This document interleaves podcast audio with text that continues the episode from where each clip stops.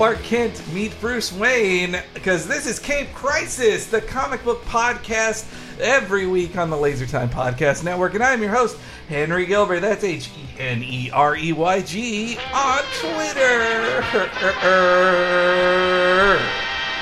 That's right. I'm here as usual with regular comic book superfan bro of mine, Brett Elston. Hi. God, these sound effects.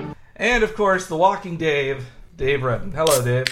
Yeah, that's a good idea. Yeah. Yeah, you all, you all want a brewski, huh? Catch you guys later.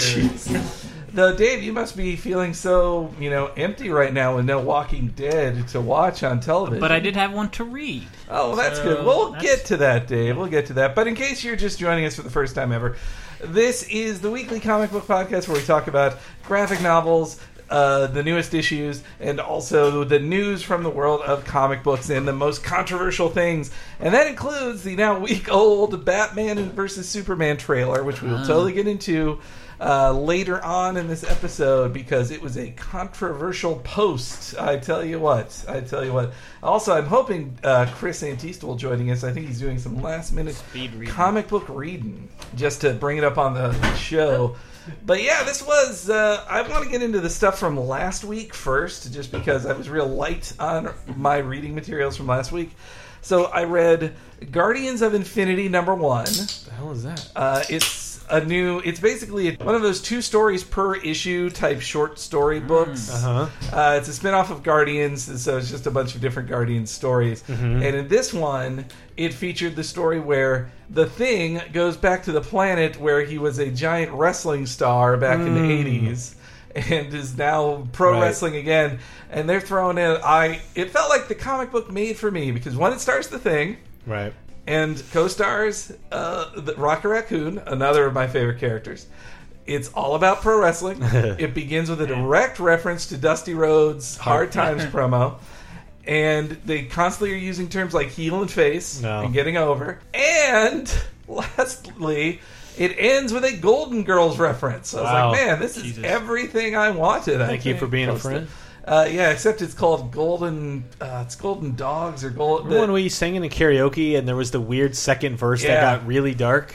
I warned you guys. I was like, "This is. I bet this is twice as long as we Yeah. think because this will be just the Yeah. full version." But thank you for being a friend. Still is a heartwarming song. It is. And speaking of heartwarming, the other comic I read this week was Howard the Duck number two, which honestly was like a less funny issue, one of the least funny issues they've ever done, but one of the most heartwarming. Where the previous issue number one ended with a cliffhanger introducing girl versions of Howard the Duck and Rocket Raccoon, Linda the Duck and Shocket and uh, they have been looking for him. And then you find out their whole story that they're these clones made by the collector to, uh, you know, be the mates of Howard and, and Rocket, and they're supposed to be.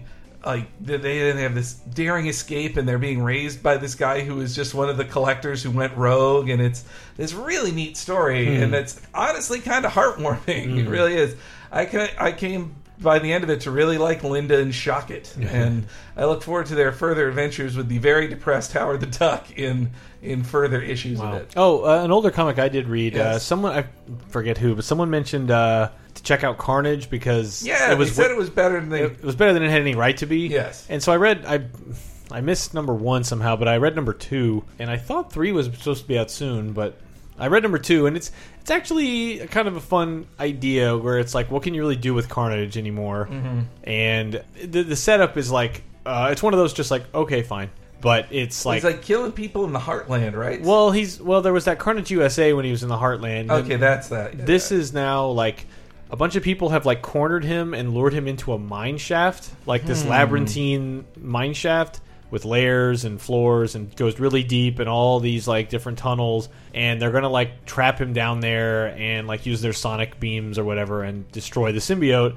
but the beams all the sonic noise causes a lot of stuff to collapse so now there's people are trapped underground with carnage and so that's kind of the setup is like a bunch of people being stalked by carnage under a mine shaft Ugh. which is That like is hard. That's scary. which is kind of a cool idea. And then uh, at the end of the issue, there's kind of a fake out of like what a character, like a character's name, and they're like, I I mean, I'll, I'll spoil this a little bit just because I thought it was a it was a cool enough hook that I go okay. I'll get people to read something they're not going to read anyway. Yeah, so like they get down there and there's someone who's like, "Oh, weird. One of my old uh, one of my old injuries is acting up," and he won't really tell anybody what's going on.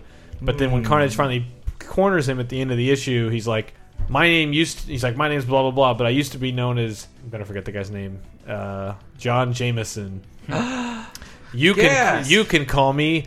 Man, when he transforms Whoa, into Manwolf, Manwolf. and so now it's Man, Manwolf versus Carnage. That's okay. That's double amazing because Gerry Conway created Man Wolf like in the seventies. Yeah. So, well, he didn't create the character of John Jameson, but Right. it was under his watch that Yeah. John Jameson became the Man Wolf, which of course happens when somebody goes in outer space. They get werewolf Yeah. uh, cursed. But Eddie Brock is also on hand, and he keeps asking, like, "So you're activating me, right?" And they're like, "No." So I don't know Hmm. what I don't know what state Eddie Brock is in these days. I he, last I things knew, can change in eight months. yeah, last I knew he was an, anti anti venom, and that was years ago.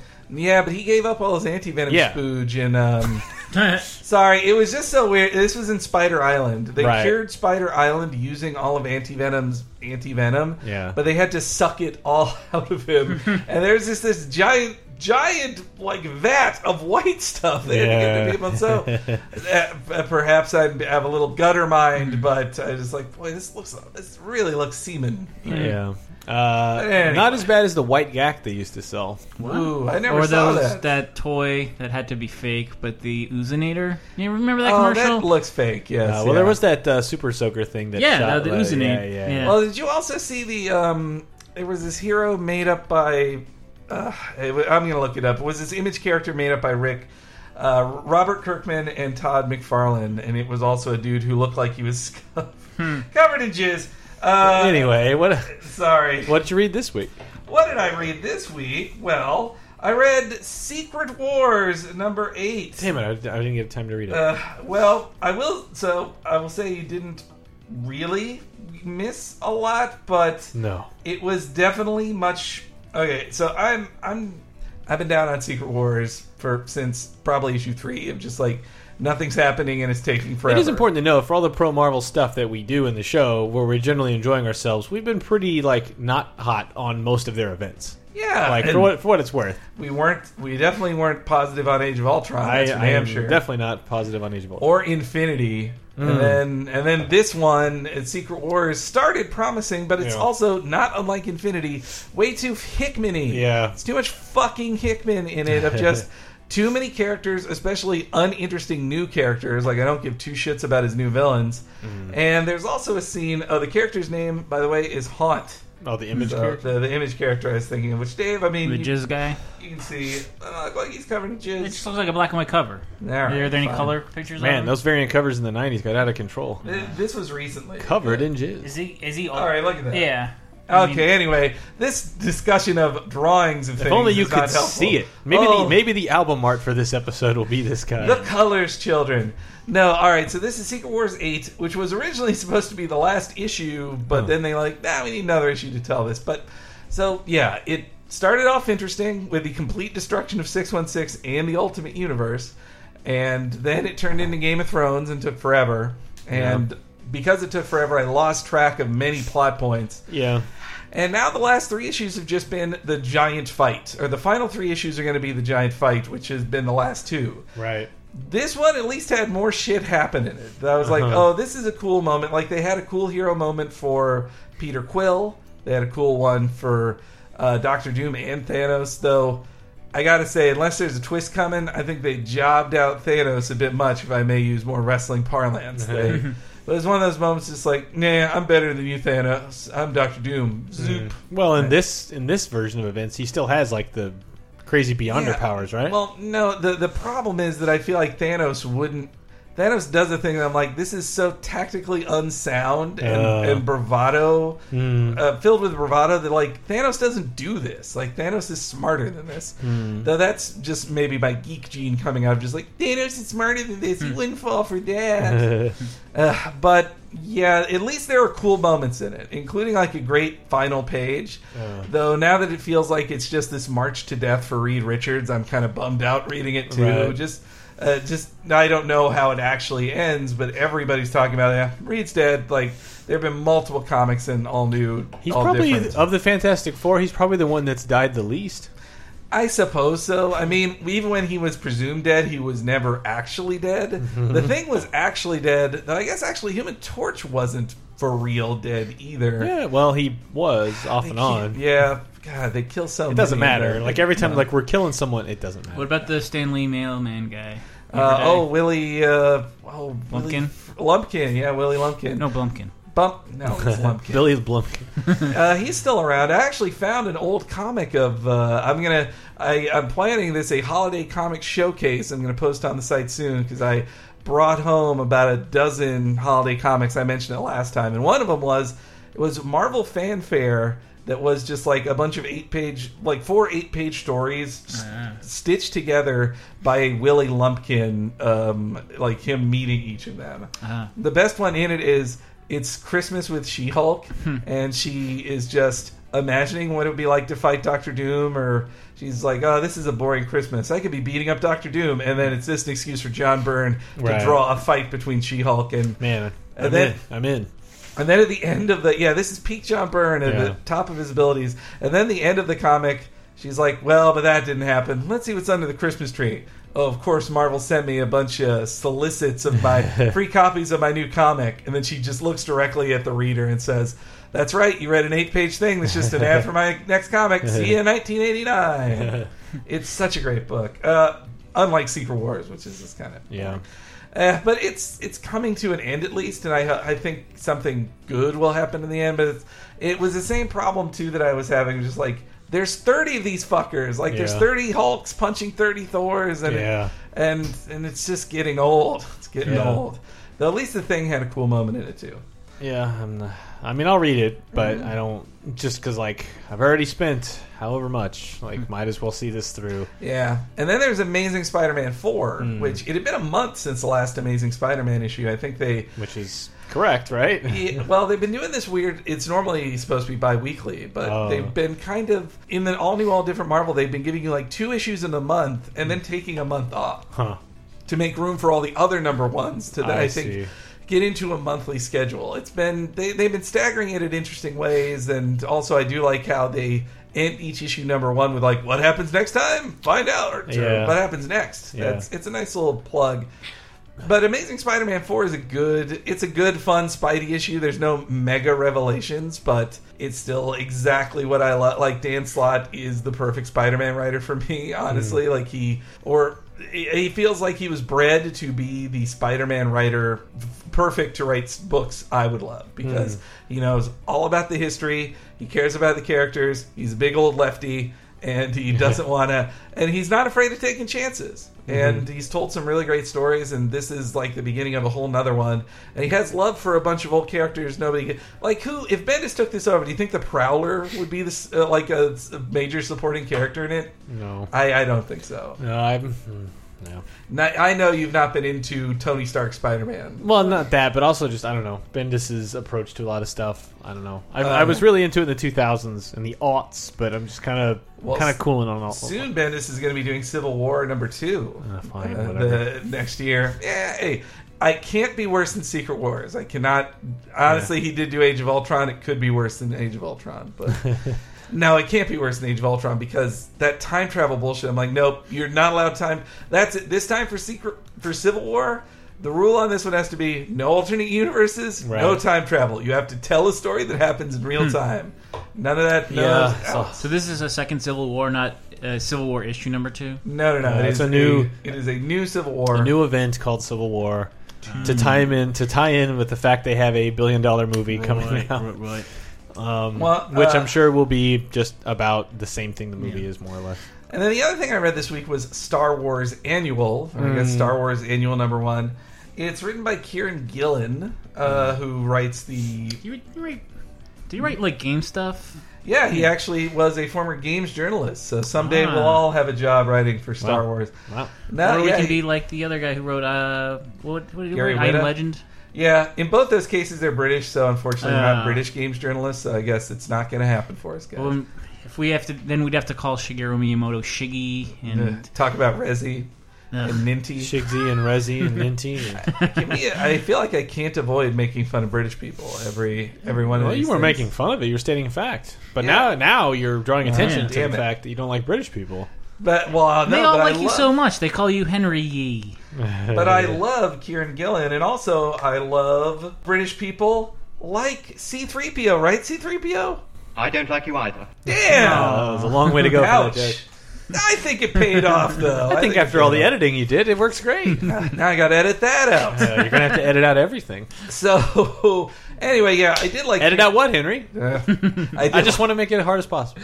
I did like Kieron Gillen. I've, I've been really enjoying Kieron Gillen's work over bunches of things. He I like did- how you're editing. He did a great work on. He did great work on Young Avengers, on uh, on the Wicked, Wicked plus Divine, and Darth Vader. And now this is like a one-off comic that's basically about uh, one of those unsung heroes of Oh, the yeah. rebellion, and he he try. It has a confrontation with Palpatine. It's it's really neat. I liked it a lot. And it, I do, it- yeah. I like that you give these uh, characters all the ridiculous stuff you would read. I, I don't know. This happened a lot with the extended universe, uh, expanded universe, where like this this big Which character. you guys should hear all about it on this week's Laser Time. Yeah, it's a really good episode about just going all into the expanded universe. But the things we always hear about like these characters, like oh, they have this whole backstory, and it's almost always in some novel that's like Mm-hmm. you got to like commit to this huge novel to read a lot of it. And there were plenty of comics too, but this is a great like here's a character you barely know, shouldn't have anything important to do, but in this story they have a big moment. and Yeah. it's kind of fun. And it also, you know, it sets up the Emperor. It's one of those things of showing how what a badass the Emperor is and how he controlled Imperial Coruscant so well, Mm. and what happened to all these senators. The ones he talked about how Episode Four begins with them saying, "Ah, the Senate's been shut down. We're done with that." Like Right. this now shows what happened to those poor senators that got shut down. Uh, but good thing we're not on the verge of any imperial fascism in America, right? Yeah. Uh, it's related to space. By the way, I mixed things up. It was uh, Gary Whitta did uh, After Earth with Will Smith, not I Am Legend. Oh, I got I Am Legend mixed up with the other one he did with the blind Denzel Washington. Right, Book of Eli. Book of Eli. I just spoiled the end of Book of Eli, by the way. He was blind the whole time. Ah, come on, nobody's gonna watch. Nobody's gonna watch that movie. uh, speaking of Star Warsy stuff, I read Guardians. Was it three or four? I think I it was guess three. it's three. Yeah. Uh, which I mean continues this, you know, Hala, this Kree warrior, the last of the accusers, hunting down the Mm-hmm. Guardians for allegedly the destruction of their home planet, which uh, I guess we will hear about. Somebody reminded us that it actually did happen. I forget. Oh, the yeah, comment. you're It right. actually Yeah, did yeah. happen before. Yeah, that's right. Uh, the the eight month break. Yeah. So yeah, it's been destroyed for a while. yeah, so hunting him down for that, but it's another one of those issues where like it's some fighting, but Mm-hmm. it's just weird. Like I can't. Well, it's Bendis. Is it It's Bendis slow down yeah, dilation? Yeah, but time, it's it's whatever? like it's like this middle issue of a story arc where like the threat is known and they're just making plans and there's like action scenes, but it's Mm. mostly like they're not like I don't know. It, it just feels like padding. I mean, obviously it is, Uh-huh. but it's like the the villain is just like attacking nobodies, like just random troops and stuff, Uh-huh. Why, and just like "Rah!" while the Guardians talk about what they're going to do Yeah. while Quill floats around. I don't know. It's just kind of like, and then Gamora gets beat up again, and it's like she already did nothing the last two issues. It's just a weird like I- Gamora's getting totally like just swept to the side, which is Yeah, I I gotta say, in Amazing Spider-Man four, that could what happens in that issue, all the stuff that happens in that issue, could have been stretched to two or three issues. But they're like, nah, Yeah. all the stuff happens Yeah. in one. So I did like that. I also that's it for new stuff I read this week. Though I also watched a bunch of DC stuff, which Uh. I I say I'm slightly watched. no, that's I. I'll get to this when we talk more about the Batman versus Superman trailer. Hmm. But I am getting more and more sensitive to people telling me I don't like DC or I'm a Right. DC hater when I like the shows. I have read more DC comic books than you probably have. Person who says I don't like DC. Yeah. And I just wrote a whole fucking top seven about how awesome Batman and Superman fighting each other is. But then you ended it with a big I jab. couldn't resist. I couldn't resist taking a jab at Man of Steel. But that's the thing. I, I don't like Snyder's DC universe Right. so far. Prove me wrong, Dawn of Justice. Prove me wrong. What if that but movie? I like DC. I Yeah. like DC. What if that movie is number one good and number two Mm. completely makes that story like the end of uh, Man of Steel like puts it in a good context and makes it a big part of the story? Uh, what does C-3PO have What are to you say? talking about? But Yeah. I mean, but we, I I want to believe it, but uh, but we also said that about episode happen. two, where we're like, well, you know, when two comes out, it, ma- it'll make Yeah. one be Yeah, be- it'll all make it work. more sense, right? It's true. but instead, This is madness. God, exactly. damn it. Uh, a little, you're not going to see those breaks there, but now I've commented on them, so you, damn it, ah, I'm in a, quite a conundrum here. Yeah. But anyway, DC television shows. Uh, we talked about part one of the Flash Arrow crossover. Now I watched the Arrow one. You did too, I, I did too, yes. it was really good. It was good. really good. I love the new Hawkman. I am yeah, Hawkgirl. They're Hawkman, great. Hawkgirl came out great. I don't know anything about Vandal Savage, but he was presented as a cool, credible threat, and I. Oh, yeah. I can talk about Shield in a minute because I, I caught up with that too. Oh, but good. but I don't know. It just was that that contrast of like Flash and through this partnership. I mean, Arrow two. Yeah. Uh, it's just amazing how they're like, forget it. It's Just everyone's in their full costumes. Like, who Mm-hmm. cares? And we are superheroes talking in our clubhouse. yeah, and you cut to like the Marvel show, and it's granted it's Shield, which is going to be spies and agents, but like even a lot of the Inhuman characters now who have powers, like nobody's wearing costumes. Nobody has a costume. Everyone's in like street clothes or very X Men two thousand y like cool outfits, and it's weird because it kind of took the Marvel movies. I mean, outside of Batman always being in a Batman costume because he's mm-hmm. Batman, and people are like, there's an immediate acceptance to Batman for some reason, which I'm like, which I agree with. I'm like, yeah, he's, he's Batman. Why? Shut up. I- yes. But like with the X Men, you're like, well, we can't put Wolverine in a costume. Hmm. Uh, Cyclops yellow can't. outfit. blah, blah, blah, blah, blah, we can't do that. And then mm-hmm. it's like finally, it looks like with Age of Apocalypse or not Age of Apocalypse, uh, just Apocalypse. Like Yeah. Psylocke's in a straight up Psylocke costume, and Magneto's costume is getting closer and closer. Purpler and purpler. So it's it's cool. It's just weird that the the TV shows are doing this, where like Marvel, who kind of helped, like with Iron Man being in a full suit, and Cap just like no, Cap and Thor are in their outfits. Period. We're not going to change them. well, for uh, Thor, it is a like uh, it's, it's a hand me down, or it's his clothes on his planet. Well, Like, it is, but like that would never have stopped him if they made that movie t- twenty years ago. Mm-hmm. Like he'd have some like they'd get him out of that real quick. And Black Panther's in Yeah. is in a full on costume. Yeah. It sounds like Spider Man. They're going all the way with that there too. no scenes in any of the Marvel movies where Thor's wearing like people clothes? No, when he comes down to Earth and before he's worthy again to hold his hammer, he's wearing people clothes. Oh, I Yeah. Remember, remember the hot scene of him putting on his shirt. No. yeah, man. Even I remember that. Mostly for the literally hearing people's jaws open. That was, that was so. We were in the same theater. Yeah, just He hearing hearing some women reach climax. Well, the whole audience like, whoa. Uh, I've heard women gasp in two in three movies. uh, one was Magic Mike XL, of course. which was multiple times, and then uh, this, uh, before that was what? What are we talking about now? Thor, Thor. the first Thor when he has his shirt off, and then the 10, 15, 12 years ago was Troy oh wow. when Brad Pitt has his shirt off. I heard a girl two seats down like. Like re- breathe in deeply. That's it's very. I love it when I see these the part of the movie that wasn't for me, and I'm like, Yeah. oh, that's I'm glad that glad I'm glad that was there. you know, he's also hunky as Arrow. He's he's really hunky. Stephen But, Amell? Isn't he Stephen kind of a Amell. turd though? Uh, what the Arrow, the character? Yeah, I the, guess so. the actor. I don't know. Whatever. I don't know. cares? Stephen Are you Amell- angry Stephen that he beat up uh, Wade Barrett? I'm not happy about it. Eh, look, he's he seems like a cool guy, and he's going to be Casey Jones soon. He actually, Uh. apparently, he was. Uh, this is barely comic book related, but he released a bunch of images of on his Twitter account, like here's one of the first shots from Turtles Two. I'm Casey Jones, and here's the wanted posters for Bebop and Rocksteady in their human forms. Right. I wonder if they're gonna. They got to transform in the movie, don't they? I'm sure they will. So I wonder if next year it'll be uh, like Sheamus versus Stephen Amell at WrestleMania because Rocksteady and Casey Jones or Yeah. Bebop, whichever Yeah, one he it's is. true. It'll be it'll be just as good as Hogan versus Zeus. I think. uh, the wrestling you in, infested Sorry, wrestling into sorry. this thing again. Uh, but yeah, um, no, The the, Arrow- the, yeah, the the- Arrow two parter was good, but someone I forgot who said it on Twitter. My memory is not good with this stuff, but it's the, the tweet stuck with me where they're like, so after watching that finale, uh, it was great, but uh, really nobody wanted to sweep all that stuff up. yeah, they're just like, well, I guess there's dust. Let's they, get out of they, here. They turn uh, Vandal Savage into dust and are like, cool, and then leave, and then John Barrowman shows up at the end, like, yeah, exactly. like ah, I'm ready to blah blah blah, and it's like. I've got you now, it's like, master. you guys didn't like quarantine this or put it in Yeah. a vault somewhere. Gotta think one at the very least. Vibe would have said, "Guys, I'm the geek here. I'm the geekiest geek, and I know."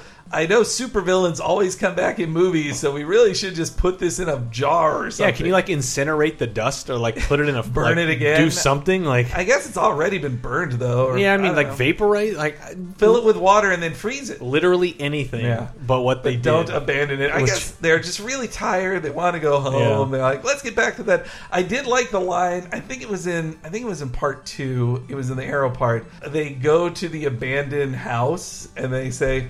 Hmm, superheroes in abandoned house. I think I saw this in a movie. One, like Yeah. I love little. They do those multiple times where they just call out like, "Yeah, this was on the Avengers movie." Yeah. Like, they did this in Avengers. Same with I think it was in the first episode of season two of Flash. They use basically the bat signal, and they ask Vibe where he got that idea from. He's like, "Saw it in a movie." Yeah. Like, because there's no Batman in their Right. universe. Um, And then I saw this week's Flash. oh which, yeah, I uh, didn't watch this week's yet. it's the Xmas episode. It's a, it's a Ah. fun holiday episode that is a a rogues team up. It's the first team up of three rogues at once, which Huh. is a classic in Flash mythology. This Really? is uh, Trickster. Uh, Is that Mark the Hamill? wi- yep, we- Weather Wizard and uh, Captain Cold teaming up, and yes, it is Mark Hamill because it it's so crazy to see Mark Hamill like chewing the scenery as the goofball trickster a week before Yeah. he will star in a billion dollar movie. Like he's he's He's keeping it real. it, yeah, he he knows his allegiances. He knows that Flash, back when it wasn't cool to cast Mark Hamill in things, Right. They cast him on the Flash, or maybe also his character of Trickster is eighty percent his animated Joker. Yeah. I was gonna say he. I only saw the promo for the episode, Mm-hmm. but it seemed like he was channeling Cockknocker from Jay and Silent Bob Strike Back. Remember Well, that character? he played Trickster eight years before he played Cockknocker. Oh, really? But Yeah. but they- like in live action form. Yeah, in, No, the, in in the the- old Flash thing. in yeah. the old Flash show of the Ah. of the late. Did the they hold early that up as canon? Like, did that no? happen? It, well, yes and no. like, no, it's the same guy, right? No. Okay, so there's never was a Flash until that guy was the Flash. He there was never an old Flash, but the Trickster was a guy who bedeviled Central City. 10 years ago and went to jail. There just Okay. wasn't a flash for him to fight. So they showed pictures of him from that episode to be like, Ah, here he is, the trickster ah. back then. But there wasn't a flash then because Okay. that that would mess things up. Right. I see. But it was a good episode, and just seeing his haircut too, I'm like, is that your Star Wars haircut, or did you just cut your? Did you also cut your hair for the show? This, this is crazy. Um, but it was a it was a nice feel good Xmas episode that had the premiere of a long awaited Flash cast member. Oh, really? Uh, we've been waiting for you. Also, the simple version of why Vandal Savage got to be recollected was because he's the main villain of Legends of the DC universe, so of the, Oh. of the oh. spin-off show. So Oh, okay. they're going to be hunting him through time Oh, time travel. So obviously that guy's still going to be around. It was really just to set up Vandal Savage as a badass. I see. He was cool. They did a good job. Same with like this episode of Flash freed Captain Cold from jail because he has to be one of the cast members of Legends of the DC universe. Yeah, I was gonna say. I feel like the last man that Michael Ironsides episode with Captain Yeah. Cold, That was great. It's pretty cool. Anyway, I watched Shield. There we go. what happened on Shield? Uh, I caught up with Shield, and uh, it's it's the same thing where like it's still it's good, but it's still never it's not it's not a fun show. It's not fun like Flash, where like when I turn on Flash, like it only takes me like forty five seconds. There's still a little middle a little mental hurdle to get me to watch any of these shows, but when I turn Flash on, I feel good in about ninety seconds. I'm like, oh yeah, I do like this show. Yeah. Shield, I'm always like, it takes me like a minute or two or five minutes, but the as they lead up to the now mandatory mid-season finale, Yep. Uh, Happens to the best of us. yeah, they uh, did a pretty good job of like tying in a lot of these loose threads, a lot of the Hydra stuff. Burt Ward, um, is oh, wait, Burt Ward, the Burt actor- Ward. Uh, You mean Ward, Agent Ward? it's because he's Brett Dalton, so Oh, Brett Burt Ward. There it goes. Burt Ward's back, everybody. Um, but uh, Got like that one on top. Go on, Burt Elston. he uh, he I, I don't know just his his angle the revenge on shield Coulson fighting him Coulson actually i mean it gets kind of spoiler what but they have like a final showdown and i'm like it's actually kind of gruesome Ew. like not bloody but you're just like damn Coulson It's like, a Disney death kind of th- Disney villain death. Type it's thing. on screen and like it, it's not it, it's one of those things that's not gory but the implication of what's happening you're just like you can kind of um, when if you imagine that happening you're like that sucks Mm-hmm. like what an awful way to die. Um, but it was pretty cool though. I, I generally liked it, and uh, it's did a really good job of setting up. Man, when they come back, like they've got this shit's hitting the fan. Like there's Inhumans all over the place. There's a new big bad who's like supernatural and this ancient evil from another planet. Like it, it's Wow. the show's like getting pretty out there. It's just anytime the show is with Inhumans or with maybe Agent May, she's still pretty cool. But like or Ming Na Wen, right? yeah, like or, or it's with Hydra stuff or Inhuman stuff. The show is cool. Mm-hmm. When it always every episode ends up with scenes where it's like people talking around like computers, explaining how they're about to Mm. break into yet another place or sneak into yet another base or some. It's like every episode when it's that, it's like this is boring. Like Mm. I I believe that you are crack agents and you're all exceptional at this. You've established that. I don't really need any more explanations of how you broke in here or how you're how, Well, how you're making it's- maybe it's hard for them to hit an hour long. If they well, don't that's have the, some that's why it feels scenes like, this is boring. This is always the worst part of the show. It's never any fun. And the cool stuff is when you're actually doing things pulled from the Marvel universe. Just like how in DC, it's most of the stuff is fun when it's like relate. It doesn't have to be special effects and Flash doing Flash stuff, but it's like when it's related to superheroic stuff, mm-hmm. the show is really fun. Even when Mm-hmm. And, and occasion, I don't know. Even I, even though I feel Flash still gets personal relationships better than Shield, like they still feel kind of wooden at times. Mm-hmm. But anyway, it, it's it's still fine. Like All right. Well, then let's turn to Dave now. Yeah. The the usual closing out the segment with Dave talk. So, so Dave. Well, first uh, off, I uh, I did not finish Dave's homework. Is there something C3PO would have to say about that, or the soundboard in Uh, general? this was the Batman one, right? Uh, yeah, No, That's a fanfare. definitely not Fan- the one you want.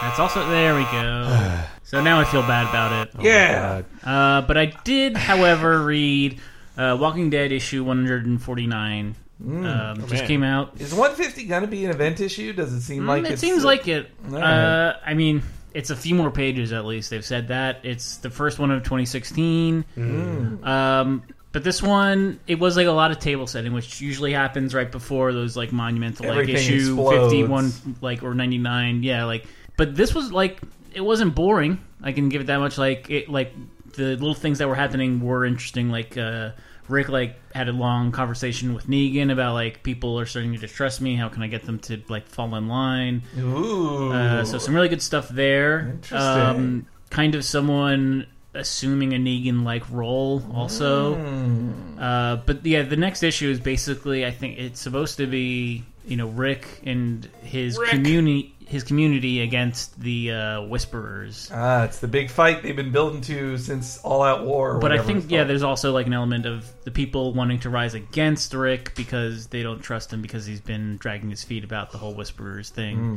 Uh, but it was a really good issue, and I feel like a lot of people might have jumped on with this issue because this the new season just ended, and they like teased Negan and all that. So it's a really good. It's almost kind of a good introduction to Negan and like how much of an asshole he is, and like what he represents, and like I don't think that the next issue will feature Negan a lot. Because I think this one was kind of just him imparting his wisdom, uh, but I don't know. I, I could be uh, totally wrong. It seems like they're going in another direction with like Negan 2.0, basically. Interesting. Well, then I guess we can't assign you new homework since you haven't finished your old one. So I we'll mean, I can do double homework. It's Eh, a holiday. Well, let's take it easy. What was the homework? I forget I, it was that Batman. Uh, oh, Batman: Heart of Hush. Yeah. Yes. Well, it's a real good book, Dave. I, Yeah. Well, Dave, you've also week. read my Batman versus Superman thing, didn't you? Mhm. You read that Yeah. as as an editor. I was- you I- thought that was great. Yeah, except for the one the one Batman versus Superman comic that I read as a kid. But it was a what if scenario. It was Mm-hmm. Yeah. Armageddon 2001. Did have did you read up about that one? I didn't. it basically know. ended the same way that their uh, that the, the Dark Knight ended with Mm. like the the suit and all that. most of But the. I, as a kid, I did not I did not recognize like I hadn't read that comic. I only Yeah. read the Armageddon 2001 comic. most as I learned from reviewing them, most Batman Superman fights either end with Batman is planned for a million years mm-hmm. and totally punks Superman by taking advantage of his trust, or Superman shows up immediately and he's like, "You don't have any plans, Batman." Mm-hmm. Beep boop bop, done. I'm done. So it's it's pretty fast either way. Yeah. Uh, but all right, so What was the was there one in Hush where he had like a kryptonite ring? Yes, that's when Poison Ivy had Yeah. controlled his mind, and so Yeah. Superman does win that, one. I'm sorry, Batman wins that one, but Superman's not where his mind should be at all. So it's there's there's always an excuse. It's- Right, There's yeah, so yeah. rarely a reason for them to be like, I hate you, I hate you Sure, too. We'll yeah. actually fight. All right, but anyway, we'll we're going to take a break and we'll talk about their real fights in their upcoming film with the talk in the trailer. So many comments, so many nice comments on that, but also tons of other news, including a cut scene from the Guardians of the Galaxy film, uh, news on the upcoming Iron Fist show, and your answers to last week's question of the week.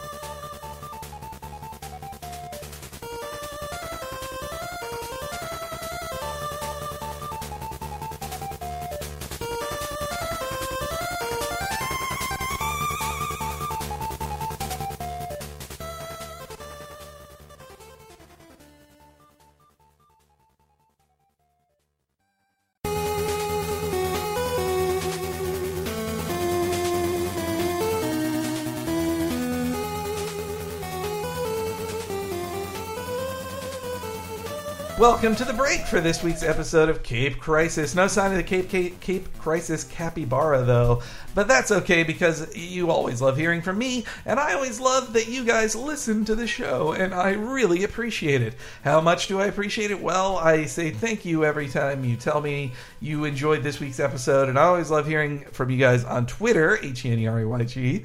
Uh, and also, I love seeing the comments on each episode. And if you wanted to support us in a different way than just commenting and tweets, there's a lot of options for you, including uh, patreon.com slash lasertime, where you get a bunch of cool things for giving 5 or $10 a month to help support the show and pay for rent and food for us. You know, we're full-time podcasters now. It's, it's a brave new world. We got to pay the bills some way, and you guys help us with that. And every new patron really helps. And you get a ton of cool stuff, including just starting this week, commentaries on classic comic book cartoons, starting with the X Men Christmas special from 1994. It is a lot of fun. Also, if you wanted to help us out during the holiday season, if you just want to buy something through Amazon, do it through one of our links. You're going to get it for the same super cheap Amazon price, but at no extra cost to you, we get a little kickback and it helps us out. So if you're going to be buying anything last minute on Amazon, do it through one of the links on lasertimepodcast.com that are all over the right side of the screen. Also, I do want to give a quick spoiler warning that in the next segment, we'll be digging deep into the Batman vs. Superman trailer. If you haven't watched it yet, or you have been uh, you know, avoiding it to not have the entire plot of the film spoiled by watching the trailer, you won't want to hear the basically the first 15 minutes of the next segment. So just skip ahead. But uh, lastly, it's time for the Hank's Corner pick of the week. So collected this week is one of my favorite, I think, yeah, definitely my favorite Secret Wars tie-in book. It was from Battle World, and it is the Runaways book, written by Noelle Stevenson, the creator of Lumberjanes, uh, an amazing cartoonist, and this was her take on Runaways. And I've always been a big fan of Runaways since Brian K. Vaughan created the teen superheroes over a decade ago. Jeez, has it been that long? But this new take on them is a lot more hum, Hunger Gamesy and a little gayer. Well, actually, as as gay as as Runaways was before, honestly. But it's just it's it's a really fun uh, book for young adults, but I think grown-ups can like it too. Noelle Stevenson really knows how to write for younger people and have and who have cool adventures and shit. It's a really fun book, pretty cheap too. You can pick it up through Amazon this week. And remember, buying it through us sends a little bit of money back our way. All right, enough jibber jabbering from me. Now back to the rest of the show.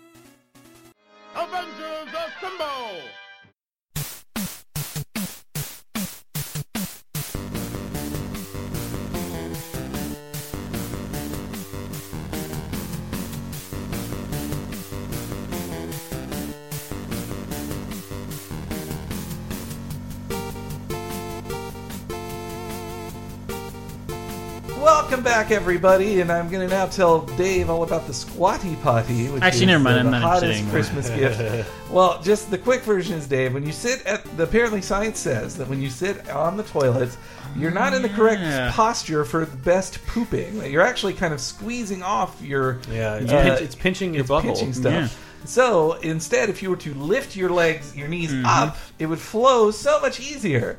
A more natural squatting position, which Yeah. is uh, you'll note a lot of uh, like what animals do. Well, like in Japan, like they have the old, old, old, old timey toilets that Yeah. are just like a hole in the ground, and you Yeah. got- you got to squat. Yep. Uh, and that is what the squatty potty does, but it is just a step stool you put in front of your toilet, and you put your feet up on it. You know who I, I saw uh, WWE superstar Zack Ryder tweet about that Oh, really? a couple months ago. And I'm like, oh yeah, maybe I should get that. But anyway, hey, And then I went back to Fine. pooping.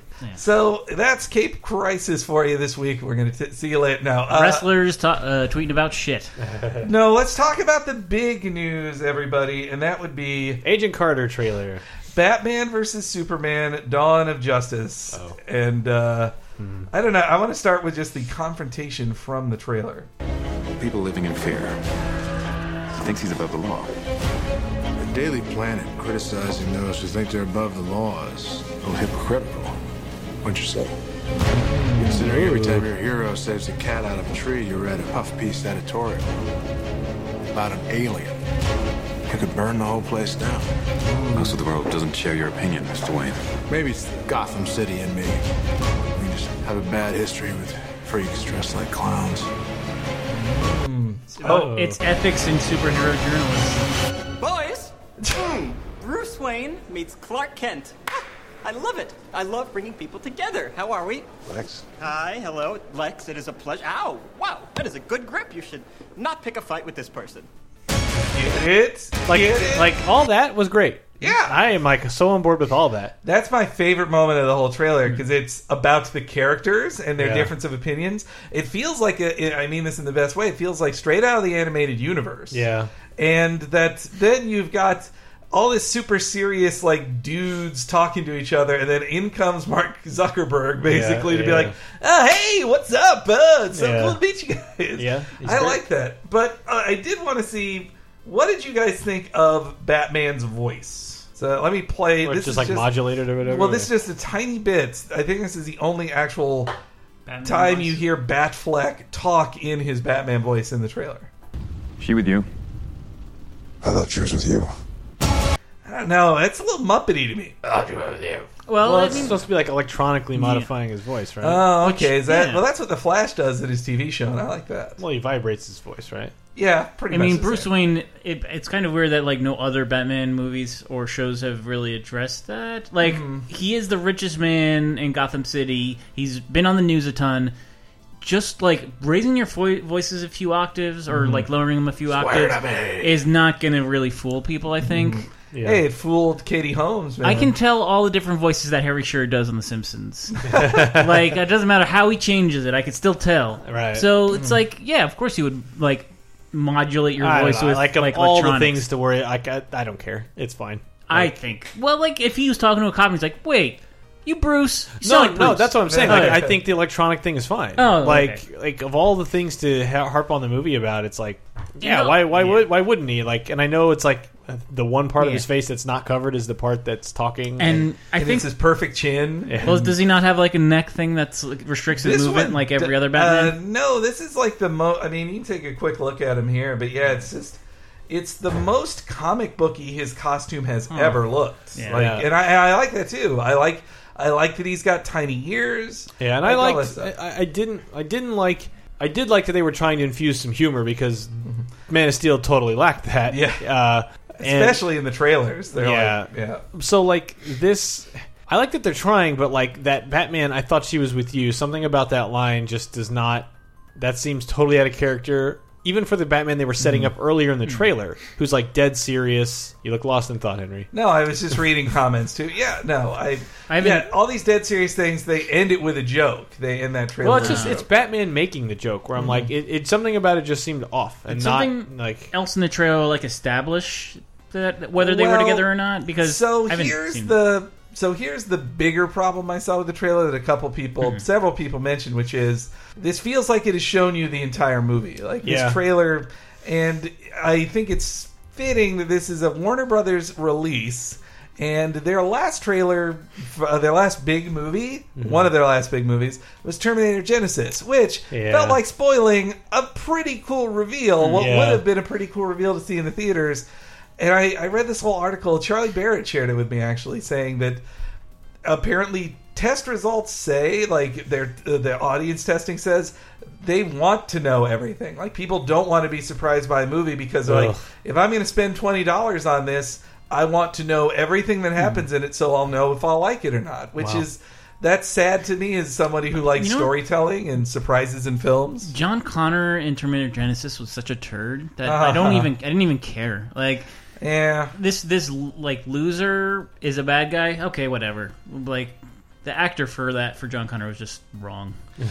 Yeah, he that was he was He like didn't about have- the eighth John Connor, and Well, he, he, didn't have good. that menacing look. Like, uh, n- Robert Patrick was Kristanna Loken, whatever her name was for Yeah. Terminator Three. Like, they just had like a stern, serious look, and they were really young. Yeah. Like, they also looked like they had strong jaws, looked very young, and you Mm-hmm. could really buy them. But he did not quite look. Doesn't Yeah. matter. Mm-hmm. Batman versus Superman. Yeah, but this trailer gave away a ton. Yeah. It gave away a ton. Seemingly, it shows you the first time they meet, s- the two times they fight, the reason that Lex Luthor is forcing them against each other, mm-hmm. that then they find out that Lex Luthor is behind it and they stop fighting each other.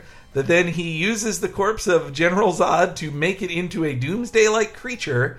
And then they have to unite to fight this bigger thing, and then Wonder Woman shows up to help them too. Like, that seems to be everything but the hmm. last 15 minutes Yeah. of the film. But it's Do you It- think she just shows up, or that they don't? Meet I her don't earlier? think Gal Gadot's filmed all that. Well, actually, no. There have been some. There have been some shots they showed earlier of uh, Wonder Woman in her civilian hmm. identity dancing with with Batman or with Bruce uh-huh. Wayne. Hmm. So she's in more of it than just that sequence, hmm. but.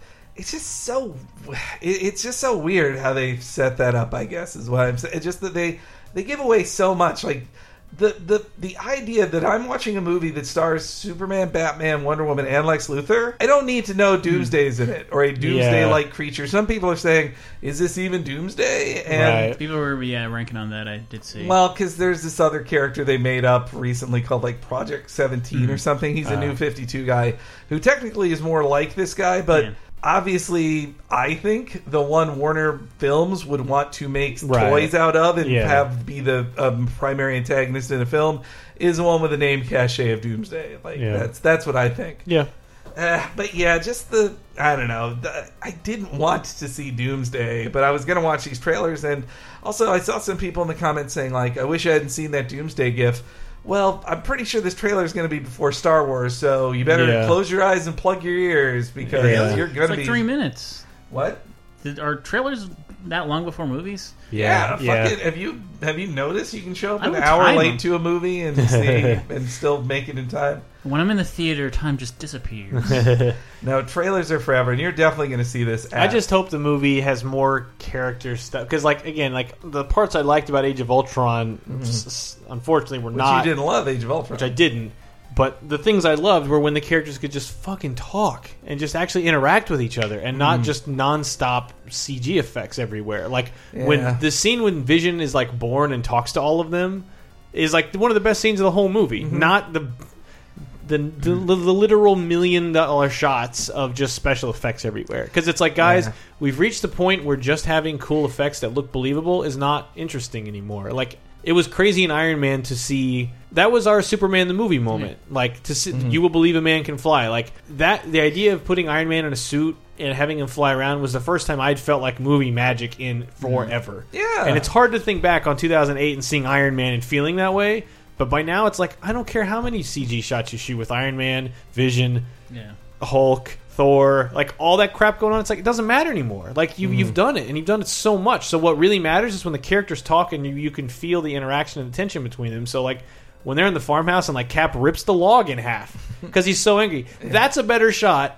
That's a better moment than most of that movie. I and that's one yeah. of the cheapest effects they have in the whole movie. I do- because he's so frustrated at, at the idea of Iron Man. Like we have to attack, we have to move first, preemptive strike.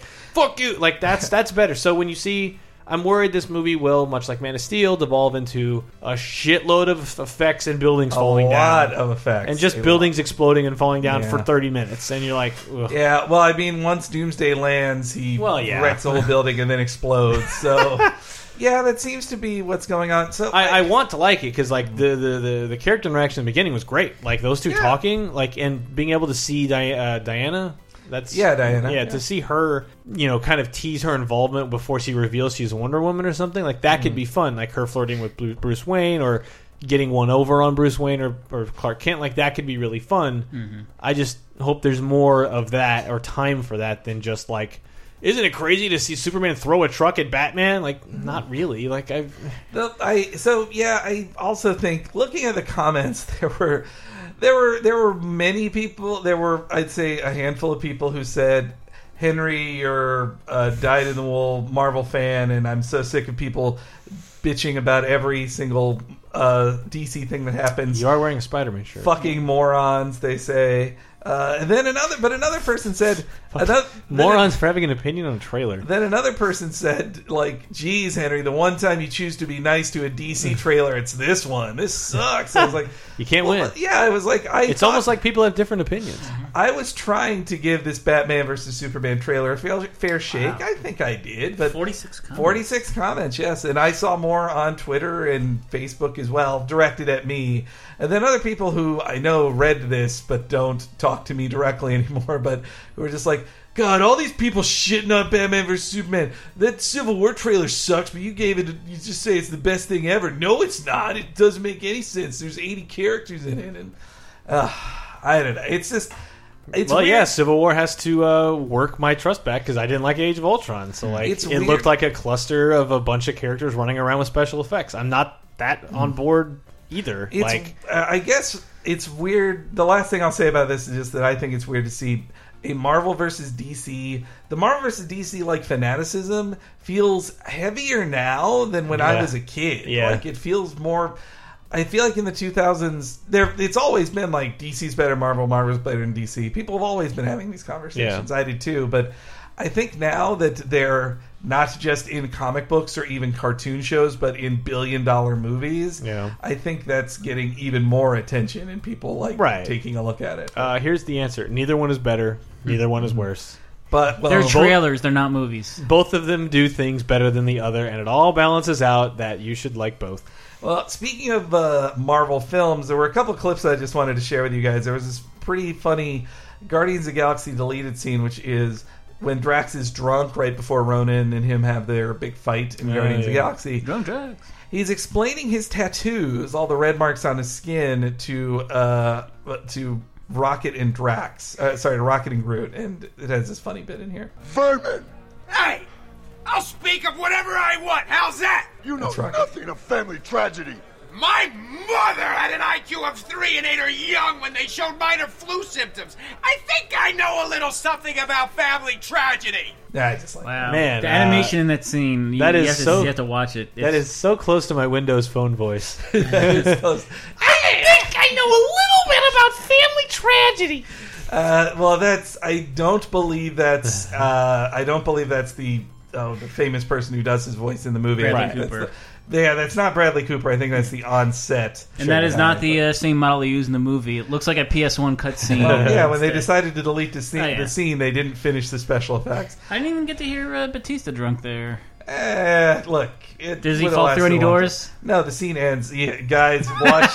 if you're a patron, you can watch this week's uh, Tron stream, uh, Tron Legacy stream, where I break a door because with my uh, uh, drunken. well, you're staggering- hammered on Jim Beam Honey, and you stand. Maple, Jimmy Maple. Oh, sorry.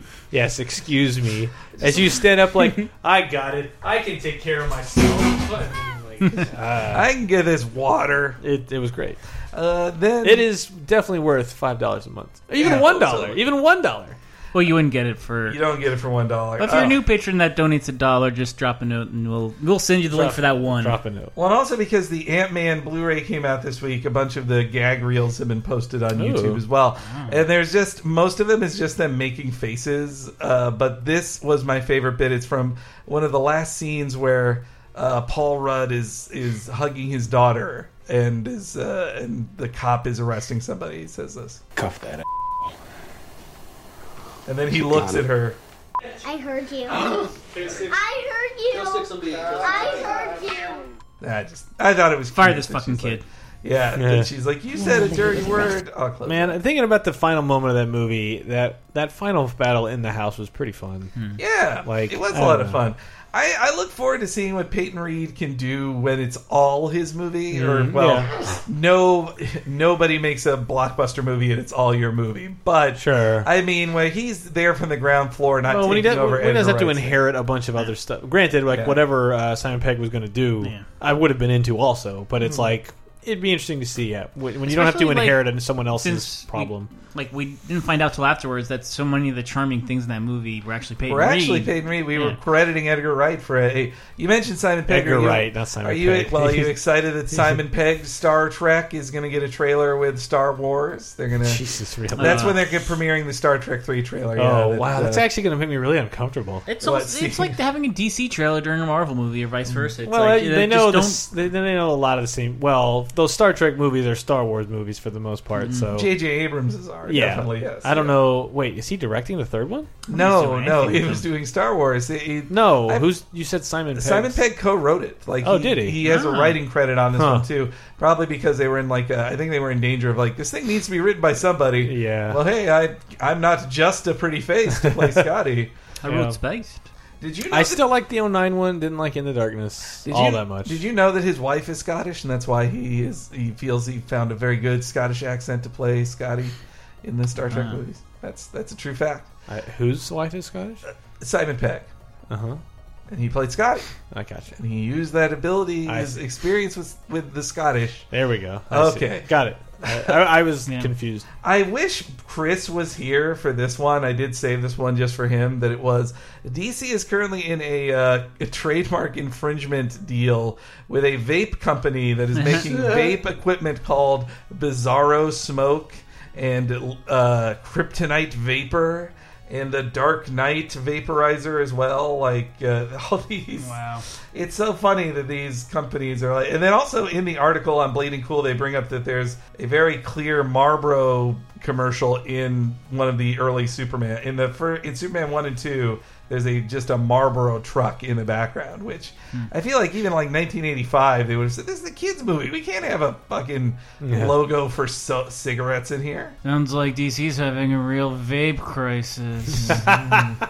I wanted to see it. I, Ah, I, I liked it. I was gonna pitch to Chris if he'd want to do a taste test of all the of all Oh, the vapors wow. of all those That's comic book good. vapors, but I don't I don't know know how those could be cheap those are going to be.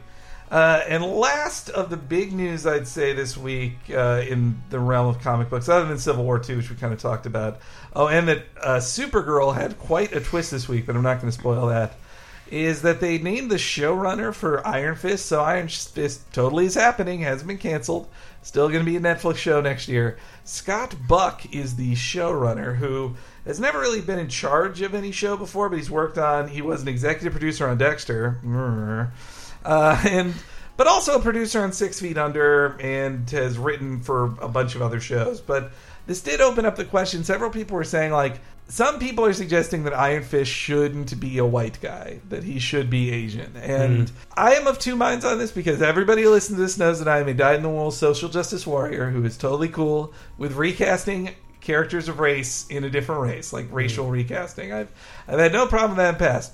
I would say uh, Iron Fist, yeah, Iron Fist could be played by an Asian American actor. The character, all that's true about the character is that he has to be an American rich kid Sure. who gets lost in the Andy or in the like mountains and then ends up in the city of Kunlun where he learns super kung fu. Right. And if it's a blonde white dude, it does feel weird to see the story of a character who literally steals the powers of kung fu from Asian people and is better at it than them.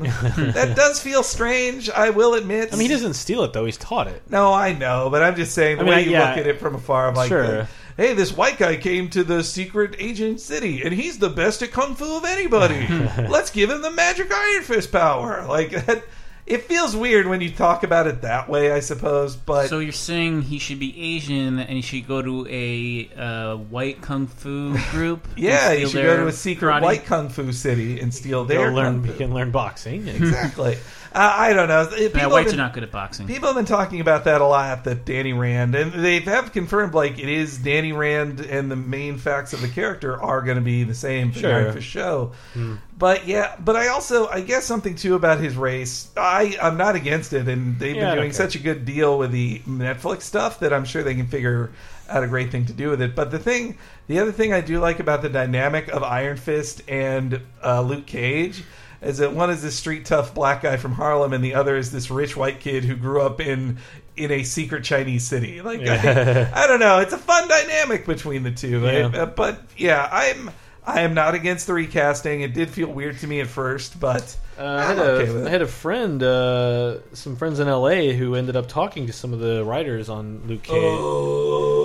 And just said, uh, like, you know, they, they weren't spoiling anything, but they were just like, Daredevil season two gets nuts. Oh, is all man. is all they said. So look forward to that. I also read a story that um, Frank Miller does not approve of Daredevil season two. To which I say, like, go to hell, buddy. Why doesn't he approve? Uh, he says that guy, that lady they cast as Elektra is not Elektra, and I should know I'm Elektra's father. And I was like, yeah, okay, cool, thanks, thanks, Frank Miller. Thanks for chiming in. Also, he said he has not even watched the first season, but he's just sure. I'm like, that's weird because the first season is like it is a love letter to Frank Miller's origin of Daredevil. yeah. Like he he should actually really enjoy it, you would think, but to see your vision like carried out over 14 hours or whatever Yeah. it is, like So, He- did, how much does, does he get? Like, make? well, he does gets he make no off money. He makes no money off of it. that? So I, I, I would be bitter in that uh, in that regard. I suppose when you're already a bitter guy like Frank Miller is, it, uh, yeah.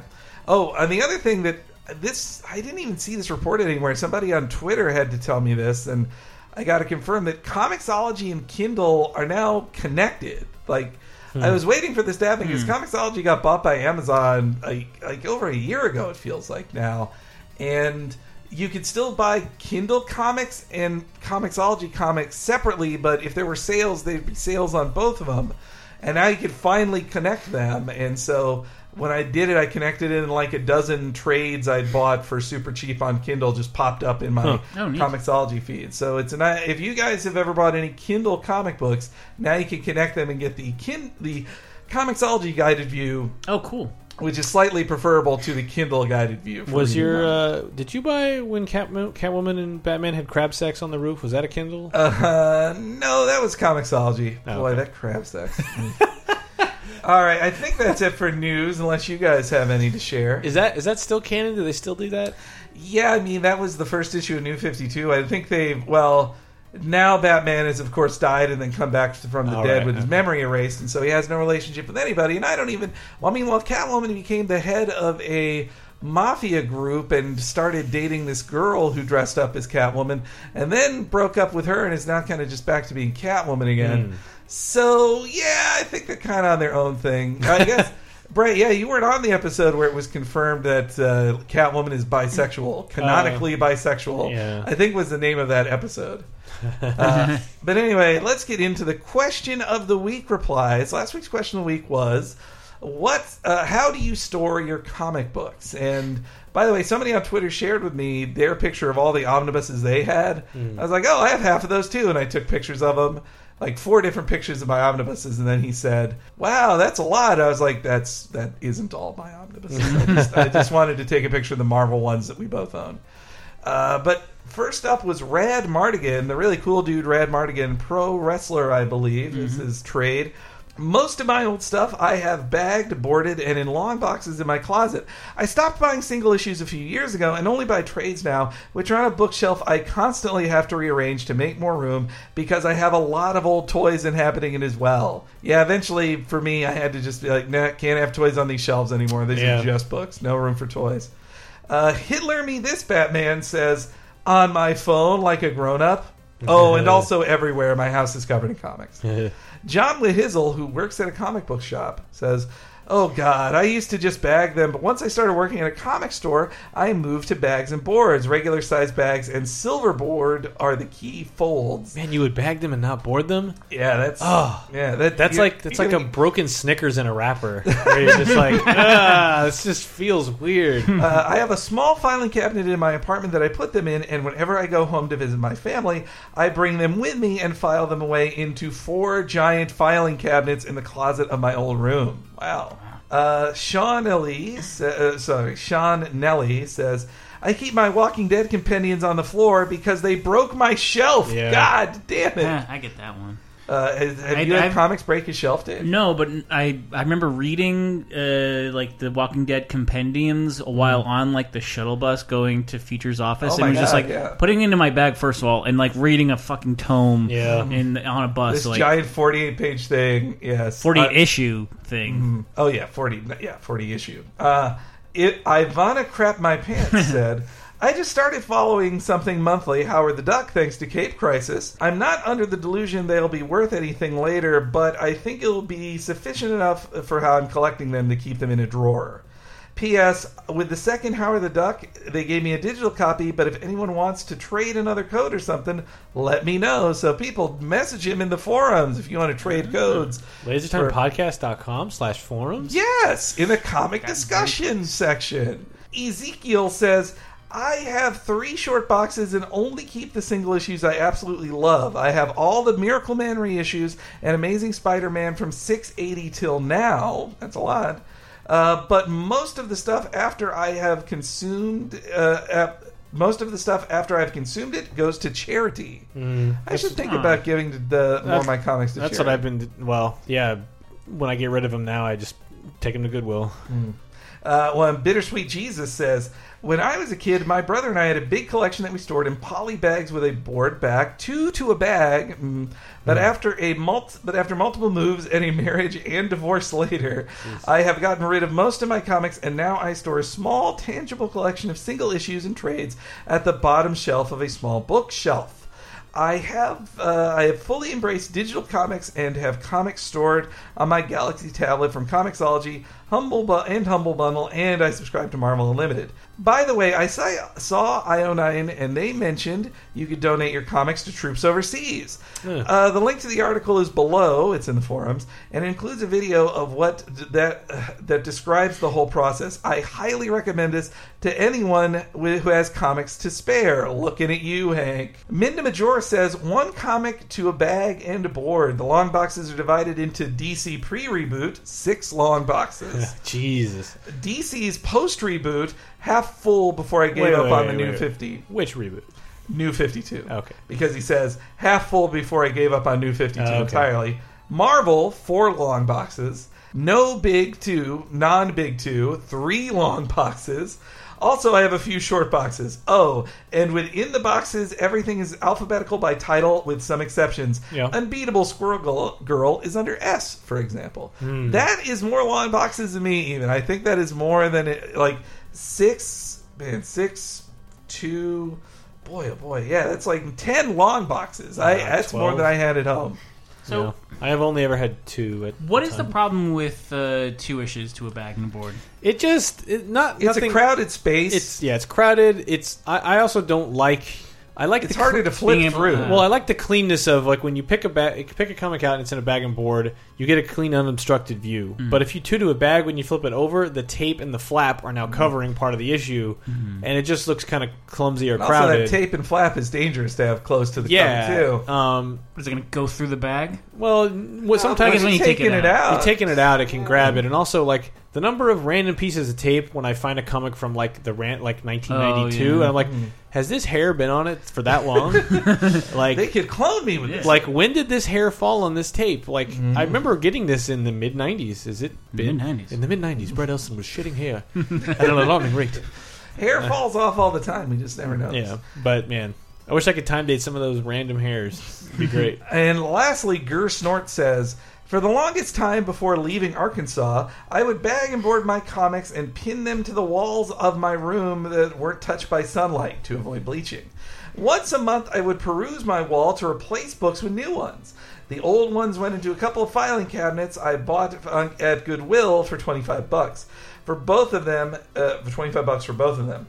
It was a great deal, but alas, impractical to move to Seattle without considerable cost. I ended up selling most of my collection so I could pay shipping for the clothes that didn't fit in my suitcase and other things. These days, I limit my physical purchases to trades and graphic novels, as marriage has a funny way of making you reeval- reevaluate certain priorities. Single issues purchased are all exclusively through Comixology currently. That said, I do miss the feel, smell, and tradition of bagging, boarding, and presenting my collection. Yeah. I like the what'd you say process or I used to have a it's a methodical like it was a mm-hmm. nice like zen thing of like I'm going to take this stack of comics, this stack of boards, this stack of bags, this tape. I'm going to listen to game music or watch some Netflix thing. I mean even mm-hmm. pre Netflix I like I'm going to put in Firefly. I'm gonna Yeah. wa- I'm gonna watch Serenity again in the background while I bag and board comics. Like just like pre internet, uh, not pre internet, but like pre streaming. Like the the joy of like Saturday night. That's what I'm gonna so- do. Time to sort all these things. Got to make sure they're numerical and alphabetical. Oh yeah, and order. it's got to go in the right spot, and then you're gonna realize like, oh damn, the the Daredevil section's too full now. I got to move the Hulk stuff out of this. Like I don't know, Exactly. like that, all that stuff. I don't miss it because I can't deal with that anymore. No, it's but yeah. Uh, well, I can't say I don't miss it. I, I don't. I would want to do it again, but I do. I do like that feeling of like I am organizing a thing. When I was going through them all over Thanksgiving break, it was like, this is magical. I can't do this anymore. I can't. Yeah. I can't return to this, but I'm glad I kept it. yeah. All right. Well, this week's question of the week, inspired by the battling of Superman and Batman, as highlighted in this week's top seven. Uh, what are some of your favorite hero on hero fights Huh. that you've seen in comical books? Man. So I'll get us started. You know, I definitely love when it is a when it is a crossover between characters from other companies. Like Yeah. when Spider-Man first fought Superman in the Superman Spider-Man crossover, which uh, like Spider-Man gets blasted with red sun power, so he can even punch Superman. Right. But then it, it slowly wears off, and it ends with Spider-Man punching Superman in the Right. chest till his hands are basically broken. He's like, "Oh, yeah, like I can't punch you. You're you're Right. Superman, and you would clearly beat me in a fight." Yeah. But I think my favorites were actually in the Justice, the JLA Avengers Damn books. Uh, all right, well, I'll say something else then. uh, well, other than the JLA Avengers books, uh, I do actually no. I know a good one too. This was in the this is an Avengers versus X Men. So Mm-hmm. my problem in most as a Spider Man fan in in almost every Marvel mega crossover. Spider-Man has nothing to do because he is vastly underpowered for everything, and he's not a leader. So he's just Right. he's a guy in the background saying goofy things.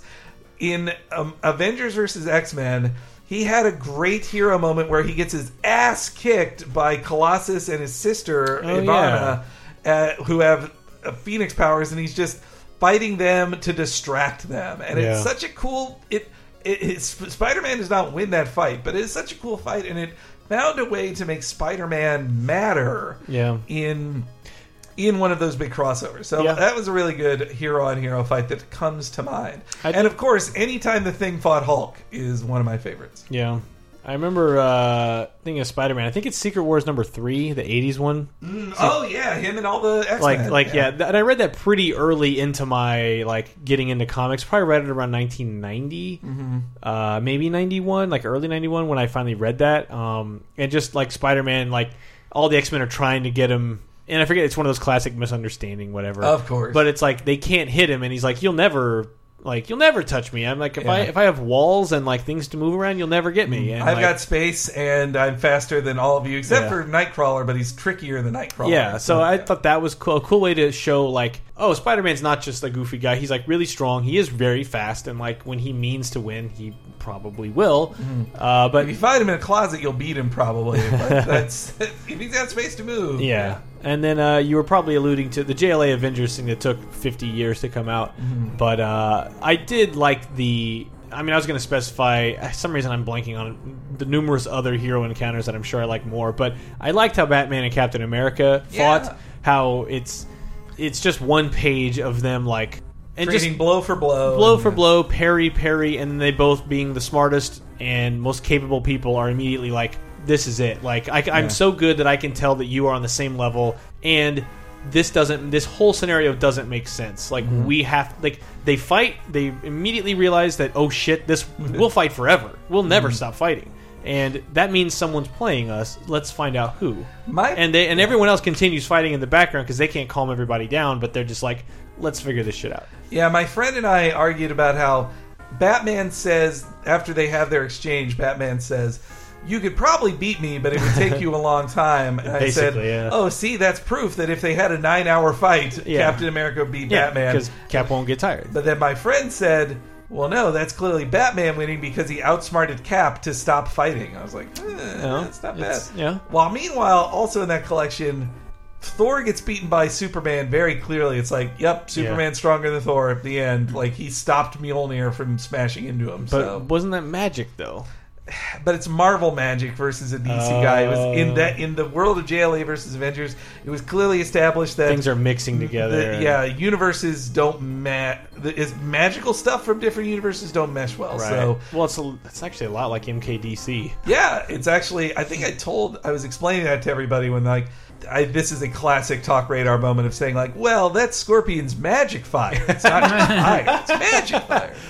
Uh, but Dave, Uh, I mentioned it before. Like it was this series called Armageddon 2001, Oh, yeah. where so this guy, I think this is called the Wave Rider. He's like Yep. he goes through all alternate histories to find out who's going to betray like the DC universe. Mm-hmm. And one of the sto- one of the alternate realities is, um, and this is not Superman betraying the the DC universe for some reason. He uh, like Lois Lane and all of his friends die in a nuclear explosion, so uh, he he tries to rid the world of nuclear weapons.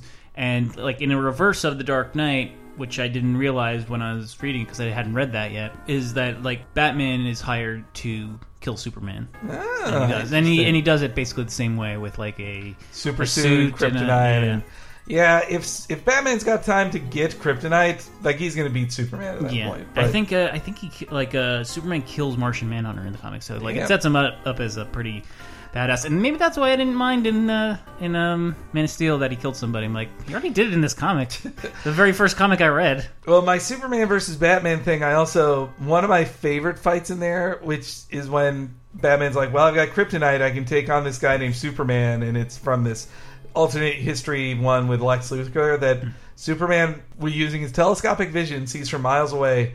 Oh, Batman's carrying kryptonite. Then he does a pinpointed super breath blow, knocks it out of his hand, and like, yeah, okay, so you're done now, Batman. I can tear you apart hmm. limb from limb, like you weren't ready. What are you talking about? Well, I suppose now that we've confused C3PO, we should just move on then. I to guess. Let us know in the forums what your favorite hero on hero battle is. You can do that on lasertimepodcast.com slash forums, or there'll be a link to the question of the week on this week's episode page, which you'll find on lasertimepodcast.com, which is the home to so many cool things. Like, since Chris isn't here, I'll start off with the plugs letting you know about this week's Laser Time is all about the Star Wars Expanded Universe. If you're a mega nerd who listened all the way through this episode, hmm. you will probably also love hearing all about the expanded universe of Star Wars and why it was sometimes good, other times really bad. And with a super expert of the EU, Kat Bailey, on with us. That was a good, good, good time. Same with Talking Simpsons. The newest episode of that just posted, which is Itchy and Scratchy and Marge, the episode that introduced the world to SNA. I believe I'm on that wow. episode. Actually. That's right, My Brett. second ever. As is Bob Mackey, and I said that thinking I could pull up the Wow Bob Mackey, but it wasn't ready yet until Wow, Bob Mackey. yeah, Uh, we also have uh, this week on VG Empire, the game music podcast. pretty special one, right? Uh, we interviewed Tommy Tallarico, who was on the East Coast with his family. But uh, we we skyped him in, and uh, I've known him for a few years, and he came on and we talked uh, talked on the virtual telephone about Earthworm Jim, about video games live, about he had some great stories about like working on game music in the 90s and like putting together video games live and how he retained the rights to all his music and uh, how he lit- met uh, literally met R2D2 for real. Uh, and I'll leave that for you to listen to the Whoa, I episode gotta understand that. like the actual as real as R2D2 can be. He That has is he has met this thing. And uh, we'll also speak. Well, uh, say that to you real quick. I also wanted to say, speaking of Brett and me, and also Chris, we did a commentary for the patrons on uh, the classic "Have Yourself a Merry A Morlock Little uh, Xmas. Morlock Little Xmas." Yes, the X the X Men animated series Christmas episode that I did a thing on for Cartoon Christmas five years ago, but we finally watched it. Did commentary for the ten dollar or five dollar? ten dollars on the same level as the uh, Wrestling. bi-weekly wrestling Yes. commentaries that Dave is. And there'll be into. one of those next week, alongside an ep- uh, TLC episode of Cheap Popcast. It's episode number sixty-four, so there'll be Ooh. some uh, video gamey stuff Boy, there. Oh. I cannot wait. Uh, also, yeah, the other thing I just wanted to confirm about Tommy Tallarico, one of the coolest things I ever saw him do, do which was he introduced Akira Yamaoka to play the his uh, the Silent Hill soundtrack live, which he had never gotten the chance to do before. The Like theme he- Laura, I imagine. or- yeah, he'd he'd just been locked up, you know, Right, in, in yeah. a room in an office his Tommy whole wouldn't do that. but that he got to that it was just such a treat to see. You can see it on Yamaoka's face. He's Yeah. like, I get to perform for people who know who I am and Yeah. appreciate my well, music. that's happening a lot now. Like Yeah. again, I, I've been helping Brave Wave lately, uh, just behind the scenes on a few things, and the more these musicians, these composers from Japan find out, like, wait, people like this? They have no clue. Like a Wow. lot, some of the big ones, like Yoko Shimomura or Yuzo Koshiro, like they know because they were allowed to like make names for themselves or whatever. But a lot of these people, like, they just had no clue, Mm-hmm. and that's great. It's great to let they finally find out. Oh, that is awesome. Well, all right, but anyway, that's it for this week's episode. When until next time, Excelsior.